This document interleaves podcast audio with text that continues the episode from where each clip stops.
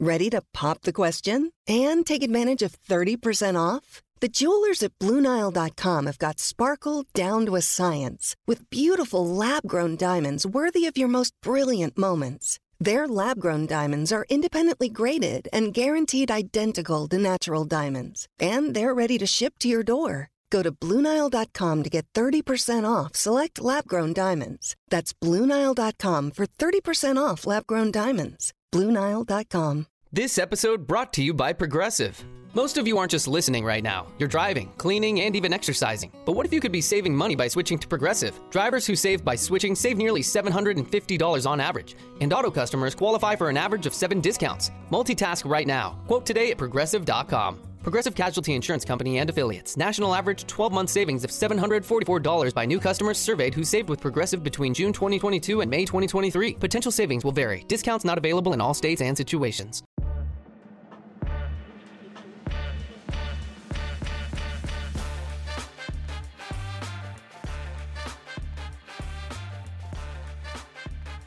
This is At the Turn. It's time for discussion and interviews about the world of golf you won't hear anywhere else. Here are your hosts, Nick Heidelberger and Joe Simons. Hello, hello. Welcome into another episode of At the Turn. Just Joe today. Well, that's not entirely true. I'm joined by Matt Brown. We had a conversation last week that lasted nearly an hour. Fascinating guy. He owns and runs Manzanita Golf Links. He's the GM and head pro out at Highlands. Really a crucial, if not the most important figure on the Oregon coast in terms of golf. He was the mayor of Gearhart. He was the 2016 PGA National Merchandiser of the Year. He caddied at Augusta. He caddied at St. Andrews. We get into all of it. Before we get to Matt, do want to ask you to please rate and review the podcast. I know I do this before we get to the real meat of every episode, but it really helps the show out. Go ahead and give us five stars wherever you listen. And go to Piper Golf, piper.golf. Use that promo code TURN10 at checkout for 10% off. Already great value golf balls. With that, let's get to Matt. I feel like there's a lot of ground to cover with you. Just so much going on in your world and, and, and your experience, but I I got to start here. Uh, it was recently uncovered Trailblazer star Damian Lillard has not been to the Oregon coast, despite playing in Portland for a decade. Were you surprised when you heard that? What were your thoughts, man? Yeah, I was surprised, a little disappointed. Um, I'm not going to lie. Like, you know, Dame's a man of the people. We got to get him down to the Oregon coast. He's got to enjoy Gearhart um, all the way down the coast. I mean, I figured that he might not be a golfer, but you know, we can get him out on the fishing boat. We can, you know, get him at the beach. Um, gosh, the sky's the limit. We got to get him down here at all. Do you think it's just like? A, I mean, do you think he's just like a city dude and like the hiking and just the things the coast has to offer just don't interest hmm. him, or you think he has so many obligations? Because from what I understand, I wasn't at the game. I think they just put it up on the jumbotron, like one of those in-game interview things. It's like, hey, what's a shocking thing about you, Dame? And he's like, well, I've never been to the Oregon coast. Well, yeah, I think you're exactly right. I mean, think about it. He's basketball 24 7. He's got his family now, three kids, right? Yeah. Um, although I think the kids and his wife would love the coast. Yeah. Because you know, one of my favorite Blazers of all time, Jerome Kersey, he loved Cannon Beach. He loved the Oregon coast. He'd be down for Sandcastle weekend every year. Um, you know, he'd come and hang out with everybody, go to the local watering holes, have dinner. Um, just really loved it down there. I think it'd be great for Dame and his family because it would be a good opportunity on a couple days off to kind of chillax a little bit. Um, because he's so busy all the time, he could just kind of shut the phone off and relax a little bit. I think it'll happen the public pressure will eventually get him down there. Yeah, I think I was probably more disappointed on some of the reactions on Twitter begging on the Oregon coast, like uh, like Chad yeah. doing. Gosh, did you see him begging on the coast? What? Come yeah, on. I I know Chad. On, Chad. Chad. That was just an opportunity for Chad to take an antagonistic approach and drive interest. I don't I don't really believe Chad sure. believes that about the Oregon coast. That's just that's just Chad's style. Uh, I haven't talked to that guy No. in a while. He's he's a lunatic. I love him though. Um, No, so great. Matt, let's let's start from the beginning. So, are you? Did you grow up on the Oregon coast? Are you, are you from the coast? Yeah, totally. I grew up in Gearhart. Um, uh, my parents still live there. Uh, my dad built a house in 1975, which was the year I was born. So they still live there. I grew up there. Um, went to Gearhart Elementary School, Seaside High School. Um, went to Linfield College. So, so definitely Oregonian in my entire life. Um, did have the opportunity to, through golf though, to travel around to a lot of great places and work at a lot of great places. So it was cool to do that but um but i just loved growing up in gearhart i mean especially for someone that got into golf um kind of early you know while a lot of my friends were surfers and fisher fishermen my dad's a fisherman um he's a he's a surfer too but you know i grew up right across from the gearhart golf links so golf was kind of a natural fit for me and started working in golf when i was 13 um at at the golf course there so there's just a lot of good golf down here. Um, it's just a great, great spot. So you mentioned some of your travels, and you caddied at St. Andrews for a season. You caddied at Augusta for a season, and my initial reaction when I hear those things is like, how how do you do that? Do you just show up at St. Andrews and you're like, you're in your early twenties and like, I want a loop. I'm here. How what does that process look like? Yeah, I mean that's kind of basically it. Um, uh, a good friend of mine, my well, my best friend and I, we decided, hey, let's. Uh, we both love golf. We were like, let's go. You know, let's go travel around a little bit. So, um, our first stop was St. Andrews, um, and we had a good friend that that designed courses over there, and he could hook us up with with a caddy gig at um, a course just north of St. Andrews, and um, so we decided, hey, let's go take a trip there, and we didn't know how long we were going to be. It was kind of an open ended ticket, um, but I think we got there in like May, early or late May, early June, and ended up staying the entire summer. Um, just met a ton of great people in St. Andrews. I mean, St. Andrews for people that have been, it it literally is like an Oregon coast town. So, so Dame, it's you know, it, it's like St. Andrews of of the Pacific over here, and you know, St. Andrews is a college town. It's super cool, super quaint, um, and people just love the golf course there. And so the whole town is surrounded, um, you know, surrounds the entire golf course. So everybody's playing, everyone's out there walking their dogs, um, and that was a huge influence on me when you know running the courses that we run. We we want to try to be like that with a community type golf course, and so we were able to live there for a summer, met a ton of great people, caddied a little bit, um, but mostly played a lot. Um, you know, if you live in St. Andrews, you can buy a links pass for, I think back then it was like 125 pounds, and you Wow. can play all the golf courses for free. So you can play the old course, the new course, the Jubilee, the Eden course. Um, they have a couple little par three courses there too. And so if you're a golf nut and just want to like hang out for a summer, I mean, that's the place to go. Seriously. It's so much fun. The people are great. Um, you know, our normal day would be get up, maybe caddy 18 holes and then play 18 holes at St. Andrews somewhere. Or, um, you know, if we're not caddying that day, just play 36 holes. Um, and it doesn't didn't get dark till midnight some nights over there. So uh, we played a lot of golf. So, for folks that aren't familiar, I would assume it's not just the old course. There's a pile of courses in the area. Is that is that fair? Yeah, so the Links Trust um, basically runs, I think it's like six courses now or seven courses. I think they have that Castle course there now as well, which wasn't there when we were there. Um, this was probably back in 2002, I think. So it was a while ago. But um, but yeah, so you've got you've got St. Andrews, right, which was you know people started playing golf there in the arguably the 1400s, 1500s. Then you have the new course, and the new course is like if you never played the old course, the new course would be like the best golf course you've ever played. It's so much fun. And it's the new course, but it was built in like 1896 or something, or 1892 or whatever. And then you've got like two other really good links courses. You've got the Jubilee course, I think it was built in probably the 40s or 50s, 60s maybe. And then you've got the Eden course, which is like a mini old course. It's like a 6,000 yard old course with double greens and Mm. all the links undulations and stuff. So if you're a golf nerd and you love like golf architecture and stuff, um, you could just get lost walking those links every day. And we, we were lucky. We have a, a, a really good friend named Scott McPherson, who's a golf course designer, and we worked at one of the courses that he designed um, just north of St. Andrews. It was called St. Andrews Bay at the time, and um, he wrote. He's written, I think, a couple books about the old course. One of them is called "The Evolution of the Old Course." Look it up; it's really, really informative, really awesome.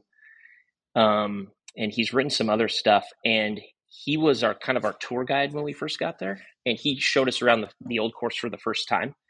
And um, have you played the old course before, Joe? No, I haven't. Um, so the first time you play it, you have zero idea where you're going. It's there's just blind tee shot. I mean, the first hole is easy because you know you're right there in the clubhouse and you can see right where the green is. But after that, there's just blind tee shot after blind tee shot. So you could look around, you know, 360 degrees and not know where you're going. Awesome. Um, so to have a, a tour guide like Scotty, um, who kind of showed us the ropes the first time, and it probably took me 10 times playing it before you even have a clue on how to play it because you're playing in different winds. You're playing in, I mean, e- even though we were there in the summertime, it rained, you know, it's like the Oregon coast. It rained like every other day. So Yeah. we were pretty at home there, but, um, but just such a neat spot. And the people there, I mean, unbelievable people. I mean, they just, they get golf. They get the community part about golf. You know, the course is closed I think it's on Sundays as a park. So people are playing football and soccer and frisbee and walking their dogs around. Um, yeah, it was I a pretty love that aspect of it. I love I love that aspect of it. They close it and it's literally a public park one day a week. You think of the most historic golf course that we probably have in the world, and one day a week they're like, no, we're shutting it down. People are going to go out, have a picnic lunch, throw the frisbee around. It's such a cool idea, and I wish we could bring that to the states.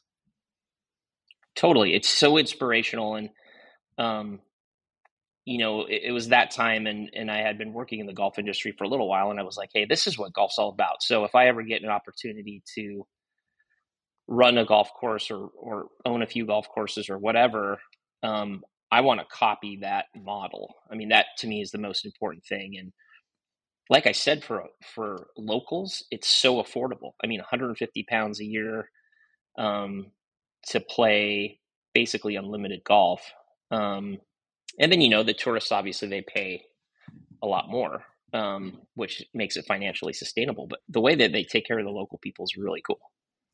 So, did Augusta work the same way where you're able to show up and be a caddy, or do you have to have some sort of hookup? Because people have a lot of preconceived notions about the club aside from the tournament, and the exclusivity just makes me feel like it would be difficult for someone to just show up and say, I, I want a caddy for a summer.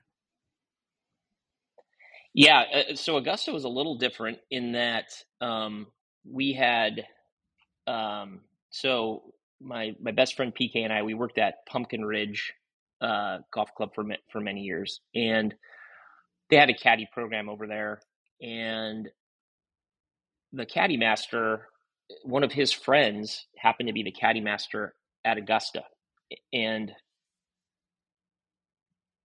sorry, um, and so we met him, and he said, um, "Hey guys, if you ever want to come and caddy at Augusta, just give me a call." And he, uh, I think he was like a Linfield graduate as well, so we kind of had that in common. And so my buddy and I were like, "Oh man, we got to do this someday." And so it was it was like right after 9-11 um, happened and we were we we contacted him we were like hey i was um, i had taken like a year out of golf and i had i worked in this marketing at, in like an office job and i was like i got to get out of this office Can't do this. I'm, I'm used to golf i can't do this you know i kind of graduated recently and i was like god i need a real job i need to be in an office and stuff and then i was like no we can't do this so so him and I said, let's uh, let's go traveling around. So we decided to give him a call. We said, hey, can we can we come caddy? And he said, you know what? It's not a good year. We just don't know what's going to happen with the economy. We don't know how busy we're going to be um, with everything happening. And so, you know, I'd hate to get you down here and then you guys not be able to get you out there to to loop. And so we said, uh, okay, we changed plans. We said, let's go to Palm Springs. and so we decided for that winter, we're going to go down to Palm Springs. We're going to, you know, work at work in the cart barn somewhere and just save up a bunch of cash, and uh, and then maybe go next year or or go to St. Andrews or something. So that's what we did, and then we went to St. Andrews. We got back from St. Andrews and we called him back and we were like, "Hey, we just got back from St. Andrews, dude. We got to do this Augusta thing too. I mean, it's only natural that we go with the, you know, the the back to back." So right. Uh, he go, he goes, "Yeah, we'd love to have you." And it's weird at Augusta because they're closed all summer. They they're open from about October fifteenth to about May fifteenth. So that's their season. And then in the summertime, they literally close the course down and they like resod the entire golf course, like except mm. for the greens and and the bunkers and stuff, uh, or and some of the tees. They'll they'll literally strip a bunch of sod off and they'll start making all those little subtle changes that you might see on TV a little bit. Like maybe they'll plant some trees, or they'll you know soften a slope or add a slope, or even change a little bit of the topography on some of the greens. So it's totally closed for the summer and then um, and then open around October 15th. So it was perfect timing because I think we got back from St. Andrews like probably end of September and and literally like two weeks later we were driving to Augusta um, wow. from Oregon. It's just one we took one car, we took my my old Honda Accord and just, you know, we're going we're going to do a suicide trip. We're going to not we're not going to stop. We're just going to drive straight through. I mean, the so, adrenaline, like we're, we're, going to work in Augusta, of course. Yeah totally. Um, you know, never set foot on the property before. Didn't you know? Obviously saw it on TV, but you have no idea. And we've heard stories like, you know, our our friends that um, had been there before. You know, told us a little bit about what to expect. You know, as far as the caddy experience, a caddy yard, all that stuff. So, but you, you had no idea when you go through the gate that first time, and you know, we went through the back gate, which was the, you know, the kind of the employee gate so not the palatial Magnolia Lane drive that you see all the players make. It's kind of like, hey, here's where everyone else goes. Totally. We yeah, we we went the the the regular way, the yeah. the employee way. And uh and so I mean we walked in that in that caddy yard and it was just awesome. I mean it was just everything you could think of as far as like people that have been caddying there since they were young, really young. I mean, the big guys that have been caddying there for 50 years. Wow.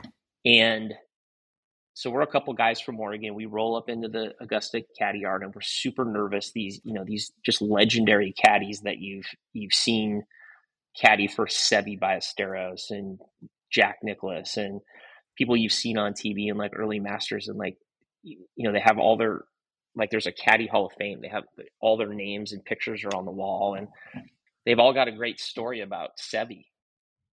I mean, everyone had a great story about Seve. Everyone had a great story about, you know, all the great golfers. And so, so yeah, we, we rolled into there, um, didn't know what to expect, uh, found an apartment that was like probably like a five iron from number five, um, and lived there. And, and it was cool. We lived by a couple interns that were on the greens crew. Um, so got to learn a little bit about what's, what happens with the agronomy on the course and stuff. Mm-hmm. Um, and then literally from, you know, you caddy every day. It's just, it's just a, a grind every single day. Um, there, you know, there's always people playing and they usually play 36 holes, 45 holes. Um, I caddied for one PGA Tour guy right before the Masters that ca- that we went. I think we went 54 holes that day. Wow um, with a, with a big staff bag. He probably had 20 clubs in his bag. He was trying all different stuff. And and that guy that I caddied for his practice round was Len Mattiace.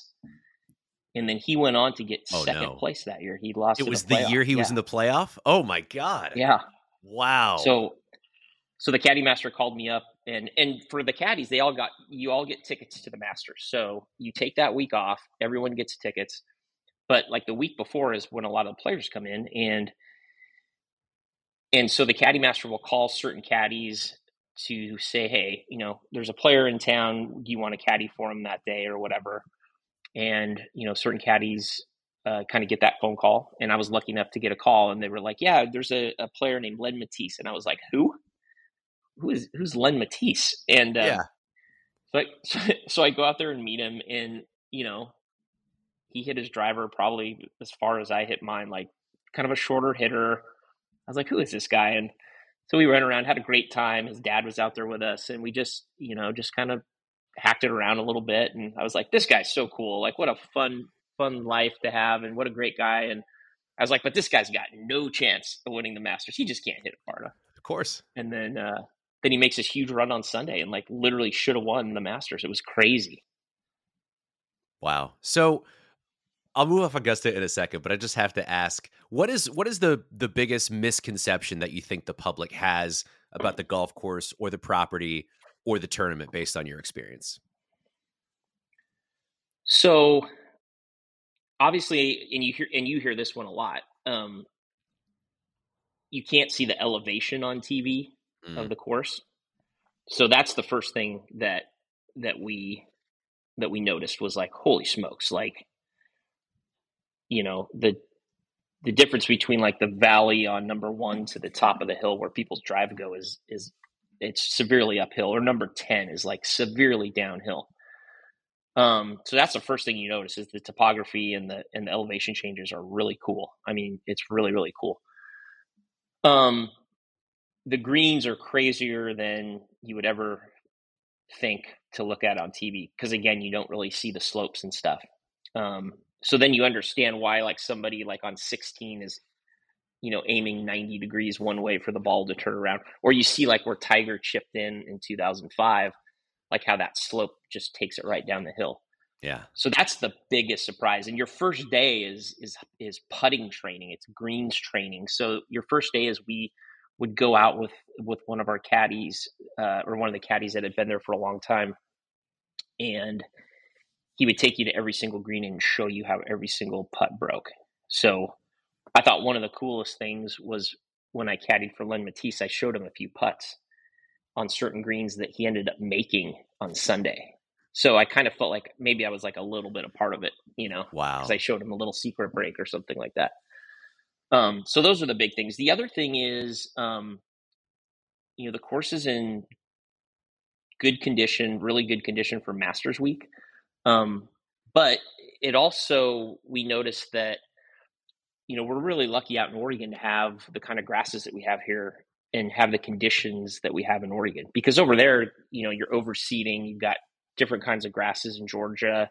So there's a lot of things that you need to worry about as far as, you know, growing in fairways, growing in, you know, rough approaches and stuff. And so, you know, when we got there, the course, you know, this was in October, the course was in good shape, but I was like, gosh, you know, we're really lucky. Like Pumpkin Ridge is in really good shape. You know, all of the courses in Portland are in really good shape. Um, and, you know, they have, because of the weather over there and stuff, they obviously have some challenges. The week before the Masters, though, that course, uh, you, you've never, uh, you know, you would never see anything like it. I mean, it just, everything's coming together, everything's blooming at the same time. Um, you know, even if there's like little areas that might be a little bit brown, you know, you, you get the interns out there with a little green spray paint and kind of touch those areas up a little bit. Um, but yeah, overall, I mean, amazing, amazing place. So let's let's bring it back to where we are uh, in in Oregon. So um, about what 15 years ago, you took over as GM and head pro at Highlands, um, and and you've been out there ever since. Can you talk to me a little bit about that golf course, Manzanita, which you took over in 2020, and just sort of the the feeling of an Oregon coast golf course? Because we obviously have a lot of listeners in Oregon, plenty outside of the state and internationally as well, who they hear Oregon coast golf, they think Bandon Dunes. But there's so much to offer north of that. I've played Manzanita half a dozen times. I love the place. It's one of those incredible would you call it an executive course? Because I know it's threes and fours, but there's so many um, challenging shots where you're standing on a short par four and you think, well, this this hole's 240 yards. I have to go for the green. And then you make an eight and you're looking back like, why didn't I just hit an eight iron and then a wedge and then have a 15 foot birdie putt? It's such a unique layout. And I feel like that's the charm of both of those properties. I agree with you 100%. It's like they're both shorter courses. you know, pars threes and fours. So you can play in under two hours, right? And to me, you know, my favorite golf holes are the short par fours because of that risk reward that you're talking about. So yeah, maybe it says 250 on the scorecard or 260 or whatever, but you know, you know you can drive it, but you know if you slice it a little bit, you're going to be in in the long stuff or you're going to be out of bounds. And you know, the Highlands has so many drivable par fours.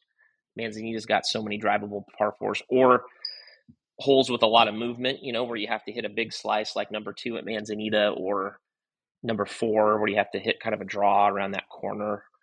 Um, and to me, those are the fun holes because you can be any ability and you can make a par on that hole, you can birdie that hole, you can eagle that hole, or you might make a triple. Um, you know, I've had plenty of times where like I've gone out there and had a good round going, and then I'm like, okay, I'm going to drive number five or whatever. Yeah, let's go. and, go let's go for it and then you're out of bounds and that you know um, so you know not and not just highlands and manzanita but even courses like gearhart and astoria country club they've got a lot of great short par fours and to me those are the most interesting holes they're, they're the funnest to play um, because you know you know a lot of courses have like those 450 yard par fours and you know those are kind of a struggle to play so it's fun when you can um, have more of a risk reward type of hole. I was so excited to see when you bought Manzanita because I played it a couple of times prior to that occurring. And it seemed as though there was a little bit of doubt for the future of the property. And I had a chance to play Alderbrook before it closed in Tillamook County. And it's so important to have these properties on the Oregon coast. And I'm just wondering if you can speak a little bit about the decision, your inspiration to take on Manzanita while you were still running the Highlands property.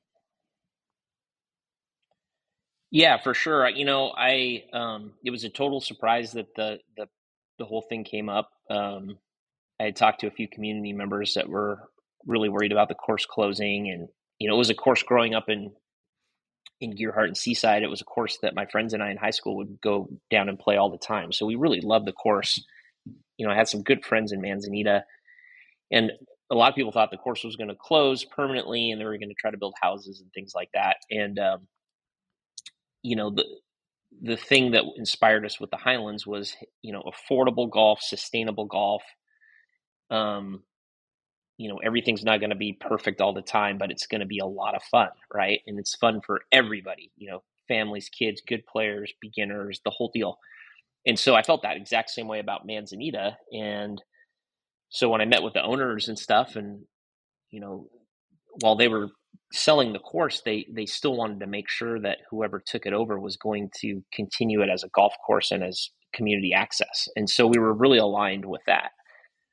And so we were able to kind of work out a situation where we could buy the course um, and then make sure that um, it remained a golf course in perpetuity or open space in perpetuity, and that it wouldn't some somewhere down the line turn into homes or or whatever some some type of development.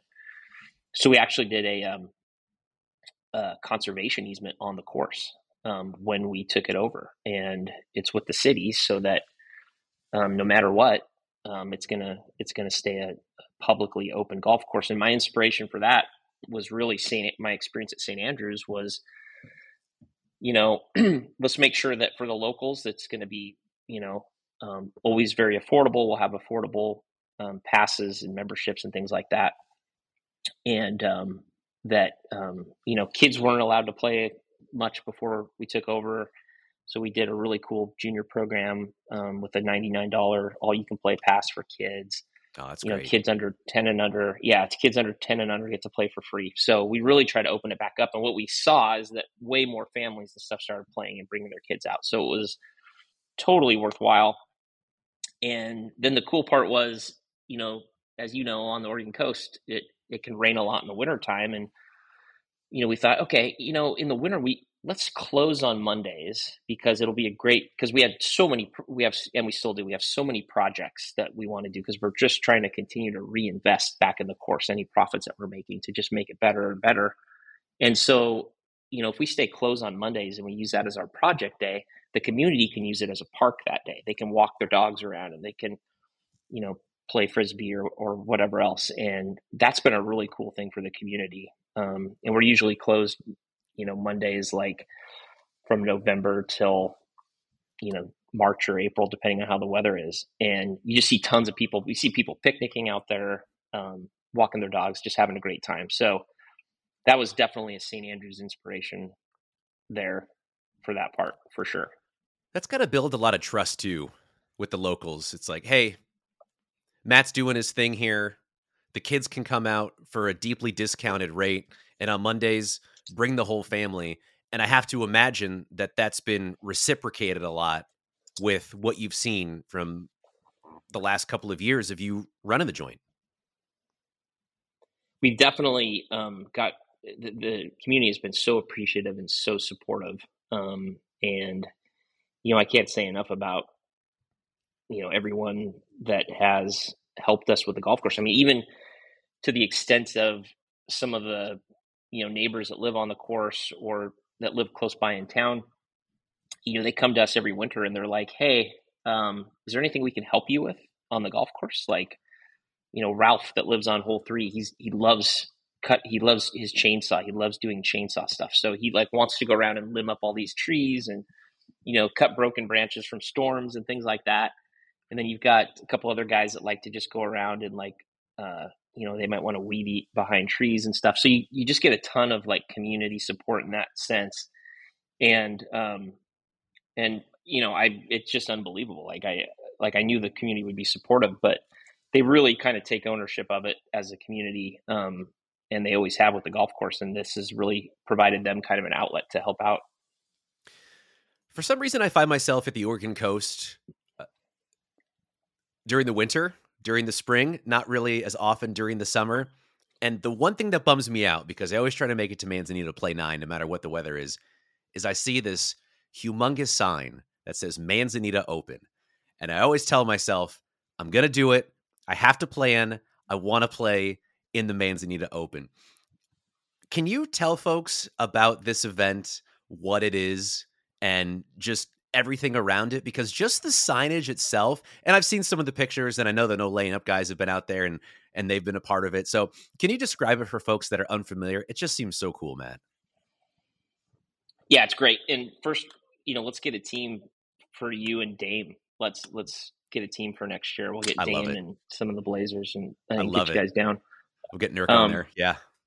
let's get nurk on there. Um, i think Shaedon is going to be a really good golfer as well. So, um, you know, the great thing about this Manzanita Open is that, um, and they started it many years ago, but it's through the Eugene Schmuck Foundation, who they donate um, tons of money every year to local charities um, like the Food Bank, Food Drive, um, local education community stuff. Um, they just have this huge list of charitable donations that they do, and so they started this quite a ways back, and um, every May, it's usually the middle of May, usually like the, that middle weekend, like around the 15th or so. And it's a three day deal, uh, four four person teams, and you can play multiple nine hole rounds. And you just get the whole community together, but then you get all these folks that just love Manzanita and love the Oregon Coast, and they and they make it a priority to come down every year uh, to raise money for for the local community. And it's just a huge hit. It's super fun. Um, you know, the weather's usually decent in May sometimes. So um, there's a couple times where it rains, but it's usually pretty good weather, and it's cool. The, just everybody gathers around. They've got you know some people barbecuing hot dogs and hamburgers on the first tee. They've got beers on every hole, um, and it just brings people from all over the place to play. And um, like you know, like you said, I mean, just people talk about it all the time. They're like, okay, what are we doing for the Open this year? You know, what's going on here? And so you just get folks that come back every year and and just have a blast. My first experience with Manzanita was probably like seven or eight years ago. We rented a house. I think it's on hole five on the fairway, maybe six. And we were just having a fire outside, nice night. And all of a sudden, we saw in the distance just like these flashing red lights, and we heard people, and the lights were coming closer to us, and we heard some dogs, and it's we're kind of trying to figure out what's going on. And I was like, oh shit, they're they're playing some night golf down there. And my buddy mm. was like, "Should should we go?" And before he even finished the sentence, I'm already walking down to the green, and it's just these people who live on one of the holes. They seem to do it every night, and we just putt at night for like 90 minutes with these people. And ever since that moment, I'm like, "Oh my gosh, how do I live in Manzanita? How do I get to be a part of this community? There's just, I mean, the word vibe is so overused these days, but there's no other way to describe Oregon Coast, these towns in a place like Manzanita, and just the welcoming, inclusive feeling that you have there. Yeah, it's such a whole vibe. I mean, um, and it's so cool that, you know, the locals all buy into it, the visitors all buy into it. Um, you know, and it's just that's how these coastal that's how all the coastal towns are. You know, it's like you go down to the local bar, you know, in Gearhart it's the Great Wall, right? And you and you walk into the Great Wall and you meet all these people. Everyone's got this really cool laid back vibe. Um, everyone on the golf course, you know, so many golfers that play um, in you know in this area, and it's like they just want to have fun. Um, you know, it's a little different at Highlands than it is at Manzanita. Highlands is um, there's kind of a gated community, so you get a little bit less of um, you know people just walking on the course and hitting a couple shots or whatever. But Manzanita is a whole kind of a different thing. It you know the layout's a little different. There's like a lot of wooded areas there and stuff, so it's like the perfect thing for night golf. Um, or just you know throwing a couple beers in your bag and, and going out and playing a quick three holes or four holes. You know we've got the people that live on the course and you know, sometimes they'll call the shop and be like, "Hey, can we start on hole three and we're going to come around?" You know, things like that. And um, you know, we kind of we kind of encourage that out there. I mean, not, not that we encourage people like you know sneaking on the course or anything like that, sure. but it just enc- encouraged like that kind of vibe out there. And um, and it's been really fun. I mean, the night golf thing is something that we haven't done yet out there. Um, but it's something I'd really like to do because we uh, we've done it at Gearhart a few times in the past, and as long as you don't accidentally walk into a bunker or drive a cart into a bunker, um, it's pretty fun. Uh, and so I'd love to get a little more of the night golf scene going out there. It'd be perfect for that. Yeah, it really would, especially with the size of the course. So I see you sporting the hat. You got the King Seve Cup. The merch and the branding that you all have done over there is brilliant. I see people walking around Portland with King Seve t-shirts, sweatshirts all the time. Can you talk about your inspiration for making that part of what you do is this really cool, kind of fun I, branding for lack of a better word? Well, we definitely when when we took over Manzanita, we thought, you know, we let's rebrand a little bit, let's kind of freshen things up and you know, I, I kind of come from a merchandise background at Highlands, and um, you know, what can we do to kind of spruce that image up a little bit and rebranding a little bit? And so, um, we wanted to do something really fun um, that you know that would catch on, that was a little subtle, um, but but kind of out of the ordinary as far as golf. And so, um, yeah, we hooked up with um, so my friend Akbar Chisti from Seamus Golf. Oh, yeah. uh, the guy that designed his logo is a, is a buddy named Chad DeWild, and he does logos for. He, it's really cool. He's got two things he does logos for: golf courses and breweries. So, oh, he, what a niche! I know it's such a great niche. Like he's always designing a can for somebody. I think he did a bunch of stuff for like Ten Barrel and like a ton of breweries in Portland and a def- bunch of different brands. And um, he did you know the logos for Seamus Golf, and um, Akbar's like, "Hey, come meet Chad. Let's let's go downtown." So we met him in Portland. Um, I think we were at Jake's, and we just started drinking uh, whiskey. And we're and Chad's like, "What do you want to do?" And I was like, "Dude, I kind of want to do some kind of animal or seagull or something." So we had some ideas, and um, we just kind of invented like this whole story about King Seve, like that night over some scotches and um, we're like god this is so cool and, and there's always like like on hole five there's always kind of a legend of like this crazy seagull that would you know you'd hit your shot and you couldn't see where it landed and then you get down there and the seagull would like steal your ball so there, there there's always these stories like back in the late 80s of this happening we're like okay let's turn this into like the legend of King Seve. And Seve was just, you know, one of my favorite golfers, right? And Sure. so we were like, we got to name him. We got to name him after Seve Ballesteros. So, so working with Chad was great because you give him some ideas, and then he'd come back to you, and he'd be like, "Hey, what do you think about this?" And be like, "That looks awesome. Let's try this." And so he came up with the King Seve logo. We started just ordering some stuff, and people it started flying off the shelves like hats and T-shirts and hoodies and things and then um, you know we would do a little bit on instagram with it and then all of a sudden we would be getting these orders from like florida and texas and you know then the no laying up guys would would wear a t-shirt and then you know then we'd get all these orders for stuff from all over the country. Um, some of our head covers we we did like a like an animal head cover of king seve through through daphne's head covers that do all the animals and they custom made us this king seve one and um, this guy like a couple months ago from um, uh, Europe, I think he was from Sweden, was like, "Hey, my buddies and I love your logo, and we love seagulls. Um, we call ourselves the Gulls or something like that." And they're like, "Can we order like ten of your head covers?" and so Wow. we shipped them over to to Sweden. Um, so yeah, it's really taken off. It's been really fun. Um, uh, yeah, I, I, I think it's taken off more than more than I thought, and we've had a lot of fun with it. So we've even done some, you know, like Blazer inspired stuff with the the Seve City logo, Yep. um, and we'll support that. So when I go to a Blazer game, people will be like, "Oh my god, where did you get that?" You know, and um, and so it's been really fun just to to mess around with that stuff, uh, and um, and to and like you said, like to go down and you're downtown Portland or you're. We had a friend that um, was in uh, Texas a couple weeks ago, and she took a picture of this person at a concert with a King Seve hat on in Austin, Texas. We're like, whoa, like how did you get that? And, you know, um, so that that kind of stuff's been pretty cool. And we've, you know, we don't really put like the name Manzanita on a lot of our stuff. It's kind of just the logo. And some people are like, well, gosh, I wish it, it said Manzanita on it. And I was like, yeah, it'd be cool, but isn't it cool when people ask you like, where's that logo from as well? So Yeah. The we like to be a little understated. Exactly. Yeah. I've well, I've been on the website the last couple of days. I'm I'm I'm trying to make a movement for for the next couple of years. I'm really going to try to be a visor guy.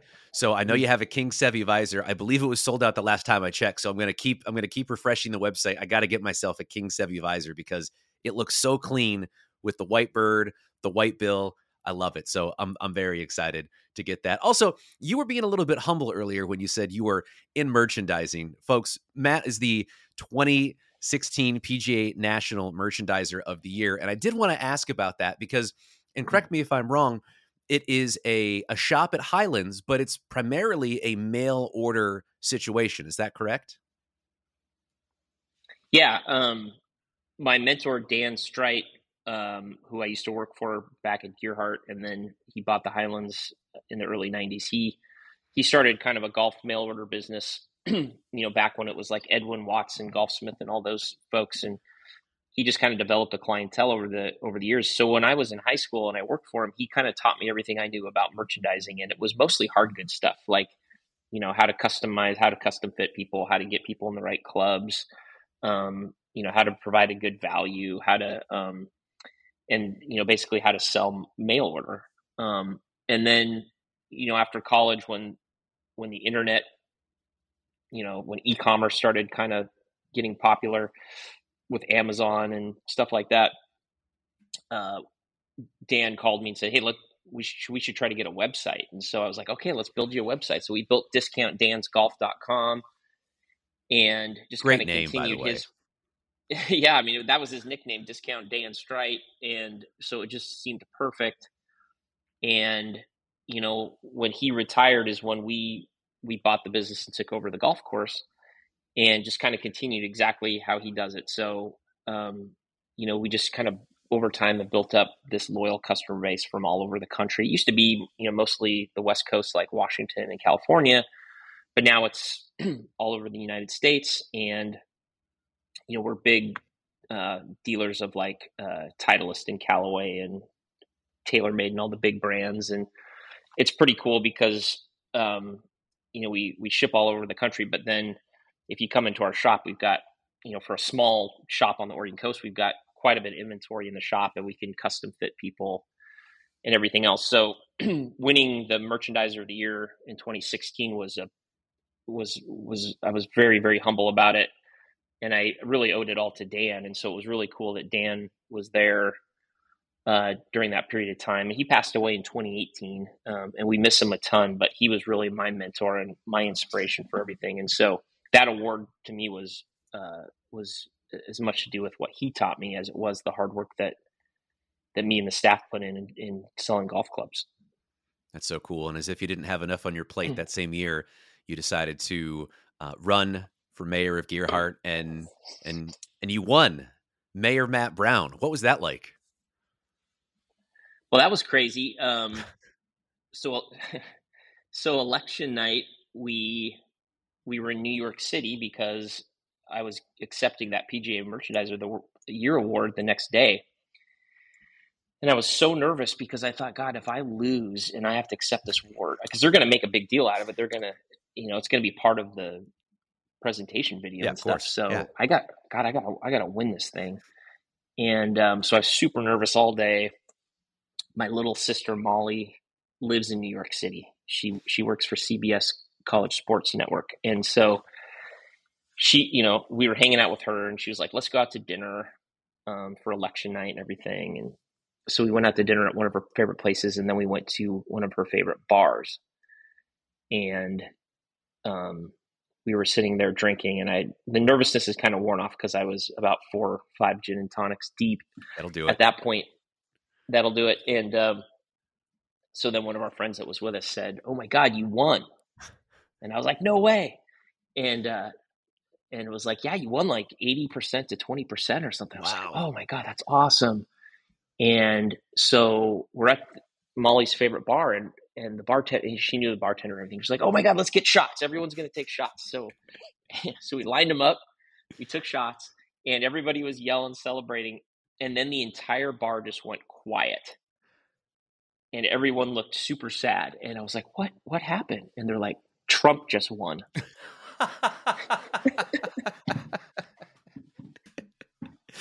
What a roller coaster. Oh and i mean and, and you're in new york so you're probably not getting those results until what like 11 p.m 11:30 p.m new york time? Totally totally. And where our hotel was is was right in the center of everything. I mean, it was you know a few blocks from like Trump headquarters. I think Hillary headquarters was a few few wow. uh, few blocks away, and so it was really like the center of of a lot of stuff. And um, yeah, so that was a really crazy night. I mean, just a lot of emotions, a lot of roller coaster. And then the following day was the presentation for the um, merchandiser of the year, and it was pretty cool. They had like got the clip from the local newspaper, like the Seaside Signal, that had a picture of me, and it was like, you know, Mayor Brown or Brown wins Mayor of Gearhart. Yeah. So I was, I was really fortunate and really lucky, and um, and really enjoyed my time as mayor. I mean, it was, uh, you know, it started out um, in 2016, and then it kind of, you know, my term was over after uh, with the pandemic. So my last year was trying to navigate the local community and the whole county, working with other mayors and county officials on on how do we, you know what do we do here for the for the pandemic? And it it was kind of it was difficult at the coast because you know after lockdown everybody was trying to get out of the cities and they wanted to come visit. So we had this influx of people down here at the coast and it was kind of scary for local people because nobody knew how this thing spread. Nobody knew like what, what they were supposed to do, and so there's just so many unknowns. Um, and so we kind of spent that last year was was just trying to keep people safe and trying to navigate through the first year of the pandemic. So it was it was it was a roller coaster for sure. Also, kudos to you because I watched the clip of you accepting the award, mm-hmm. and you know it's it's a pretty big deal. Like Dave Marr is on stage and I mean, that room looked like there was like 500 people in it, and it's just you and Dave Marr like talking about you. And I gotta say, you didn't seem hungover at all. You seemed like you were, had your wits about you, and you were clicking on all cylinders. I'm sure adrenaline kicks in at some point. Absolutely, and even though I was a public official and stuff, I, I am not great around big crowds. Um, I, you know, public speakings, I definitely get really nervous and a little anxious. So, um, but yeah, I was probably like you know on that perfect like a little bit hungover, but like kind of you know when it's kind of when you play your best golf, you just don't you don't care. Um, yeah, exactly. And and everybody was so cool, and you know, and we had we had a dinner, and we all had a few drinks before that too. So it it was actually really cool. They made you feel really comfortable. Um, the whole production crew there for the PGA was great, and um, and you know, um, Marr was awesome, and all the hosts and stuff and it was just you know it was a proud moment to be with a lot of other PGA professionals that um, have won you know not only the merchandiser of the year awards but like the the professional of the year awards and teacher of the year and stuff and so so these are you know friends that I met then and, and that we still keep in contact with and um, usually the, at the PGA show every year is is a merchandiser of the year conference before um, that I go to every few years and that's a good time to like um, get back together with those people and share all the stuff that you've learned and everything. And I, I get so much inspiration from the, those guys, um, and a lot of that has led to some of the stuff we've done with King Seve and Sir Eldrick at the uh, at the Highlands, the elk. Uh, we call him the Pin Slayer. Um, and so it's a lot of inspirational stuff that you learn from those guys, and so I'm super appreciative of that. Well, Matt, you've been so generous with your time we're going to get you out of here on this. We're going to do a rapid fire segment. I'm going to ask you 10 questions. We call it Turn 10. It's brought to you by Piper Golf. Use promo code TURN10 at checkout to save 10% off incredible golf balls. Matt, are you ready? Ready. Number one, Jack or Arnold? Arnold. Number two, hole in one or lowest round ever? Hole in one. Interesting. Because I only have I've only got one of them. I like it. Number three, what was the best part of being a mayor? The people, uh, the interactions with regular, everyday citizens and folks. That was awesome. Number four, what was the worst part of being a mayor? A lot of phone calls about neighbors stealing golden retrievers stealing tennis balls from other golden retrievers, and then the elk there's always calls about our herd of elk uh, complaining about the elk just destroyed my yard. My God, the elk. Number five. What's the most you've ever paid for a round of golf, Matt? I don't know if I've ever paid for a round of golf. Wow. You know what? I'm going to leave it there. That's the best answer we've ever gotten to that question. That's unbelievable. Number six. What's your favorite club, Matt? Favorite club in the bag that you got? My five wood. Mmm, tasty. Number six. Yeah. Or, excuse me, number seven. What's the most important putt you've ever made?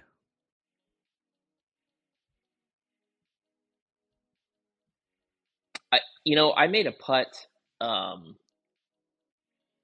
this is a short memory, but I made a putt the other day that was like a 25 footer to win the match at Astoria Ooh. on 18. Ooh.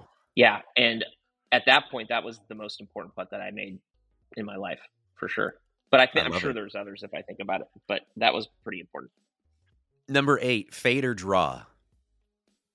Oh, I'm a fader. Um, fade all day. I fade my bowling ball. it's never Have going. You ever heard of that? I no, I fade a bowling ball. That's as long as it's consistent, look, as, as long as you're consistent, yeah. the ball flight's the same. It doesn't really matter. It's really, really Number nine, are breakfast balls ever okay? Yeah.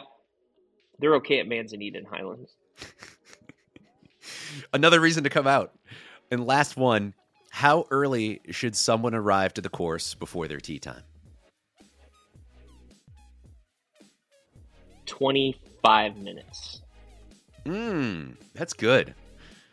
Matt, you've been incredibly generous in speaking with me for nearly an hour. Thank you so much for doing this, man. I really appreciate it.